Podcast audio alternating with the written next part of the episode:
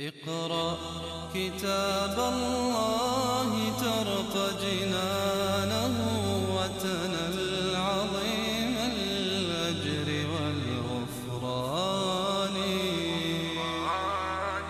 رتله روي القلب من نفحاته كالماء يروي لهفة العطشان والأرض مددناها يعني هي قريبة منهم وفي متناولهم. والمقصود بالمد هو البسط. وهكذا هم يرون إن الأرض ممدودة يعني يرون إن الأرض مستوية حينما يمشون عليها. هو الذي جعل لكم الأرض ذلولا فهي ممدودة منبسطة لهم في مشيهم وفي مساكنهم ومبانيهم وغير ذلك من استخداماتهم. فهذا مما هو مشهود. والأرض مددناها. وهم بطبيعة الحال في الغالب لا يعرفون قضية الأرض إن كانت كروية أو غير كروية لأنهم كانوا أميين. وأيضا في القرآن الكريم الله تعالى لم ينزل القرآن ليكون كتابا في الفلك إنما هو كتاب هداية ويستخدم المعلومات العامة في الفلك للدلالة عليه. فلو أن الله تعالى قال في هذه الآية أو غيرها أن الأرض كرية أو كروية لكان الناس اليوم يقولون هذا دليل على يعني صدق القرآن وأسبقيته أنه اكتشف هذه المعلومة يوم كان العرب لا يعرفونها. ولكن لا تنسى أن هذا الكلام لو قيل لربما كان سببا لفتنة أناس سابقين في العصور السابقة ربما لم يكون عندهم تصورات دقيقة عن هذا المعنى. وليس المقصود أن يكون ثم جدال في القرآن حول معاني. وربما لو تكلمنا عن قضية دوران الأرض كان الأمر أشد ظهورا وجلاء. فهنا الله تعالى قال والأرض مددناها. فالمقصود بسط الأرض. وليس المقصود أن أن الأرض ليست كروية قطعا وإلى الأرض كيف سطحت فالسطح والبسط معناه أن الناس يمشون عليها ويبنون عليها ويقع لهم الاستخدام الأمثل لها فيما يرون وهذا لا ينافي أن تكون الأرض لأن الكلام هنا عن الأرض التي يعيشون عليها في مدنهم وقراهم وأماكنهم. أما مجمل الكرة الأرضية فهو أمر آخر لم يتم الحديث عنه هنا. وربما يؤخذ من آية في سورة ياسين في قوله أو في قوله تعالى في سورة أخرى يكور الليل على النهار ويكور النهار على الليل وكذلك قوله وكل في فلك يسبحون. وألقينا فيها رواسي. ألقينا يعني وضعنا فيها. والرواسي هي الجبال مأخوذة من الرسوم لأنها تثبت الأرض. ولذلك الله تعالى قال والجبال أوتادا وألقى في الأرض رواسي أن تميد بكم. فمهمة الرواسي هي أن تمنع الأرض من الاضطراب والميدان والزلزلة. ولذلك سماها أوتادا لأن لها عمق في الأرض يقارب أو يماثل ارتفاعها في خارج الأرض. فبذلك تحفظ توازن الكرة الأرضية من أن يقع لها اضطراب أو زلزال. فهذا من من مقاصد حكمة الجبال والامتنان على الناس وألقينا فيها رواسي. لكن من الخطأ أن يقحم أحد في هذه الآية الكريمة أنه والله هذا دليل على أن الأرض آه، ثابتة وليست تدور.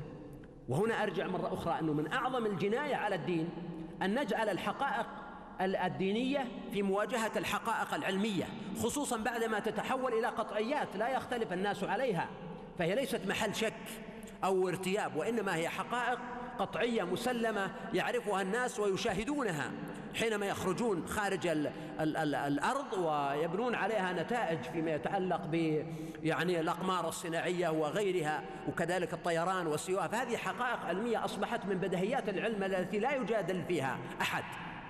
فعلينا أن لا آه، نقبل أن تكون حقائق القرآن في مواجهة حقائق العلم أو نصوص القرآن في مواجهة حقائق العلم. فقوله ألقينا فيها رواسي يعني أن تميد بكم وأنبتنا فيها من كل زوج بهيج.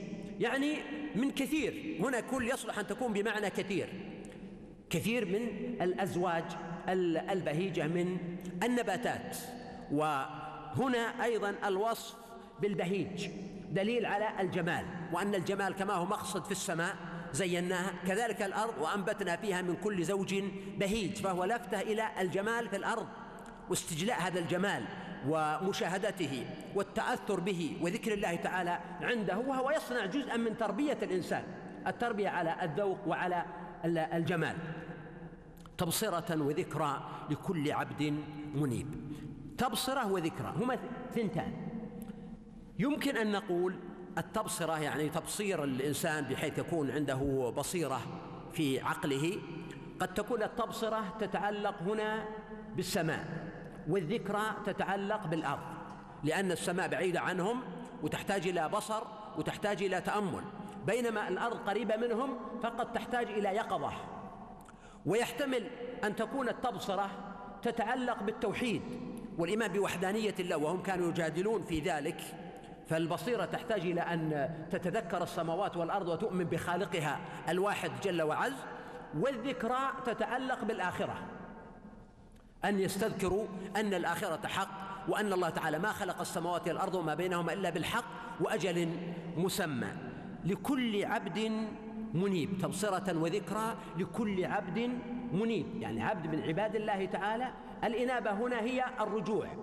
فالعبد المنيب هو العبد الذي يرجع إلى الله كلما غفل. وهذا دليل على أن الذي يستفيد من آيات الله في السماوات أو في الأرض أو آيات الله في القرآن هو ذلك العبد المقر بعبوديته لربه وهو المنيب يعني الذي يكون في قلبه حياة يكون قلبه حي. وكلما أخطأ رجع إلى الله عز وجل وتاب وأناب فهو يخطئ ولكنه لا يصر على الخطأ وإنما ينيب ويرجع إلى ربه. قال سبحانه ونزلنا من السماء كأنه هنا تكلم عن علاقة بين السماء وبين الأرض. لما ذكر السماء ثم الأرض ذكر شيئا مشتركا بينهما وهو المطر. ونزلنا من السماء ماء مباركا وهو المطر ووصفه بالبركة. ليجعل الله تعالى فيه البركة في الزرع والضرع والثمر وتقوم عليه حياة كثير من الناس. وأيضا طيب ماء السماء وماء المطر حتى يعني كان بعضهم يسمون بني ماء السماء. وكان ابن عباس رضي الله عنه إذا نزل المطر يقول لغلامه اخرج برحلي وبثيابي وضعها في المطر فإنه ماء مبارك. والله تعالى قال وينزل من السماء ماء ليطهركم به ويذهب عنكم رجز الشيطان. وليربط على قلوبكم ويثبت به الأقدام. فكان المطر من جنود الله تعالى حتى في الحرب. ينزل على المسلمين فيقع لهم ذلك. فهنا الله تعالى سماه ماء مباركا. فأنبتنا به جنات وحب الحصيد. الجنات هي الأشجار الكثيرة الملتفة مثل مثل الغابات. من الأشجار النافعة والأشجار المفيدة. وأما حب الحصيد فهو الأشياء التي يكون لها سوق ثم يتم حصادها ويؤخذ حبها مثل الشعير والحنطة والبر والطعام وغيرها مما يأخذه الناس يحصدونه ويستخرجون حبه للأكل آه، كما هو معروف. فأنبتنا به جنات وحب الحصيد. وهنا لما قال جنات وحب الحصيد كأنه أشار إلى معنيين الجنات والحب. هذا لكم أيها البشر. لكن الساق الذي يتم التخلص منه يصبح أيضا أعلافا للبهائم والحيوانات. فهو مثل قوله تعالى متاعا لكم ولأنعامكم. متاعا لكم ولأنعامكم. وفي ذلك ملمح سريع وجميل إلى قضية سرعة زوال الدنيا وأنه لا يعول عليها وأن متاع الدنيا بذاته يشترك فيه الإنسان مع الأنعام فأنت تأكل الحب وتترك التبن للبهائم. إذا ينبغي أن يكون الإنسان متساميا ولا يقتصر من الحياة الدنيا على مجرد هذا المتاع فما متاع الحياة الدنيا في الآخرة إلا قليل. والنخل باسقات لها طلع نضيد. ونص على النخل لأنها معروفة بكثرة في بلاد العرب في واحات الجزيرة العربية وفي العراق وفي كثير من بلاد العرب وفي غيرها في بلاد العالم مثل في الولايات المتحدة الأمريكية وغيرها توجد ملايين الأنواع من ملايين النخيل والكثير من الأنواع منها. فالله تعالى ذكر النخل والنخل صديقة للبيئة العربية فهي كما ورد في بعض الروايات الراسخات في الوحل أنها راسخة في الطين لأنها تصبر على العطش. والمطعمات في المحل يعني إذا وجد جدب أو قحط فإن الناس يأكلون منها.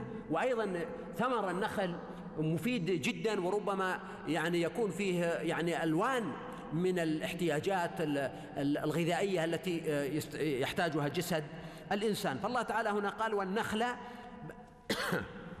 باسقات والبسوق هو الارتفاع الشديد ليس الطول فقط وإنما الطول مع الارتفاع. وأما لو كان شيء يمشي على الأرض مثلا آه، بعض الأشجار تمشي على الأرض وتمشي مسافات طويلة لا يقال باسق يقال طويل.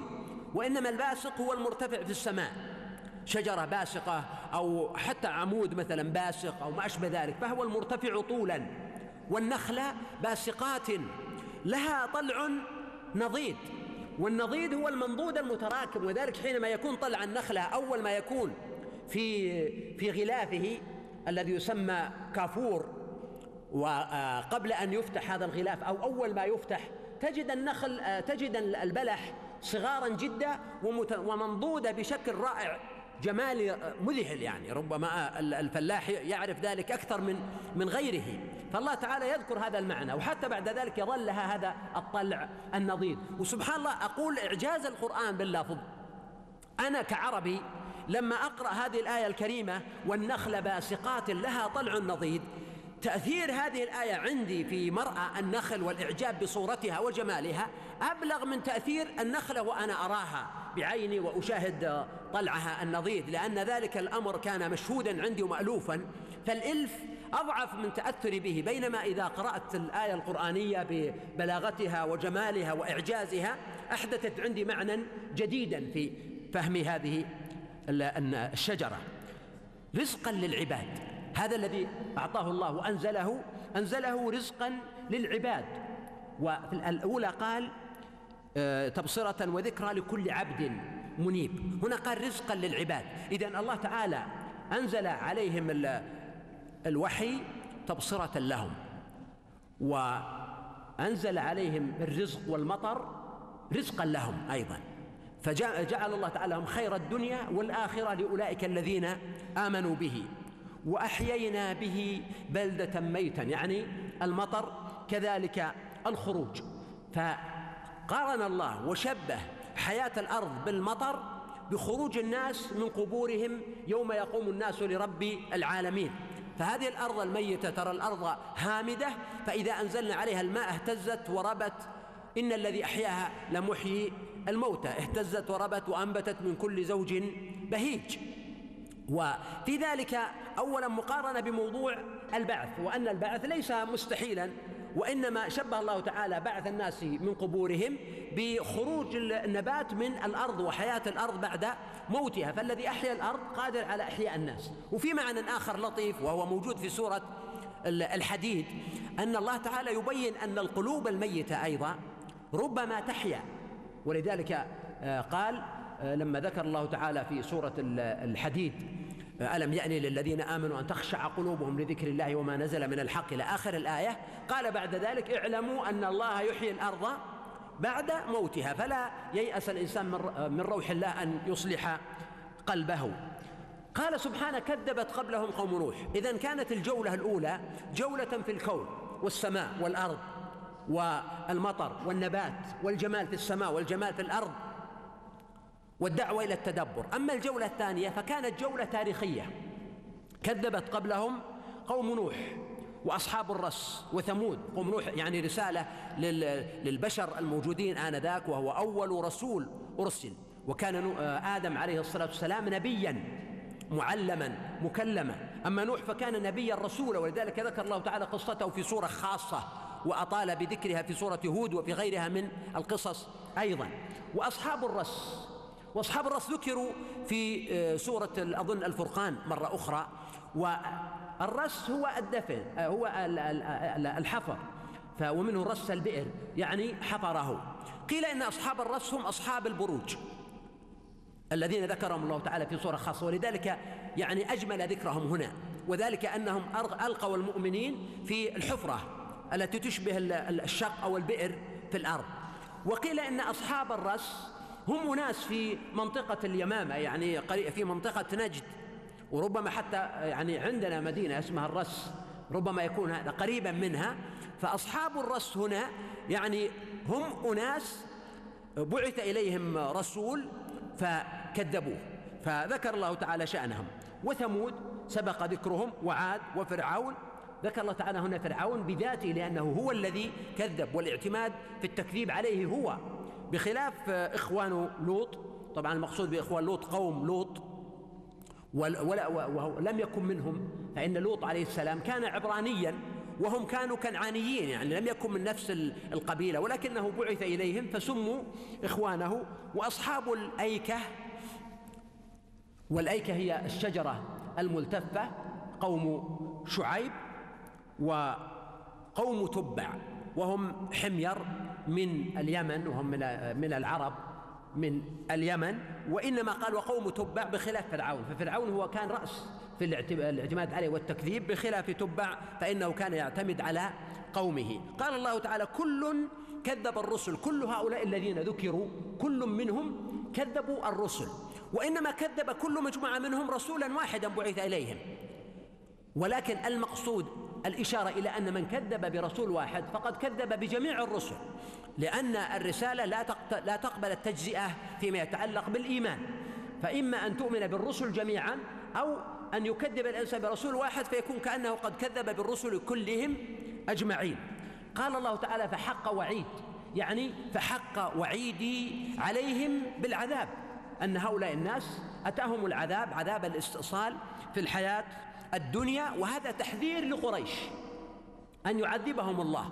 وفعلا الله تعالى عذب قريش وكان عذابهم بأيدي المؤمنين فضلا عن الجوع الذي أصابهم إلا أن الله تعالى عذبهم بأيدي المؤمنين في معركة بدر كما قد أشير إليه فيما يأتي. اقرأ كتاب الله ترق جنانه وتنل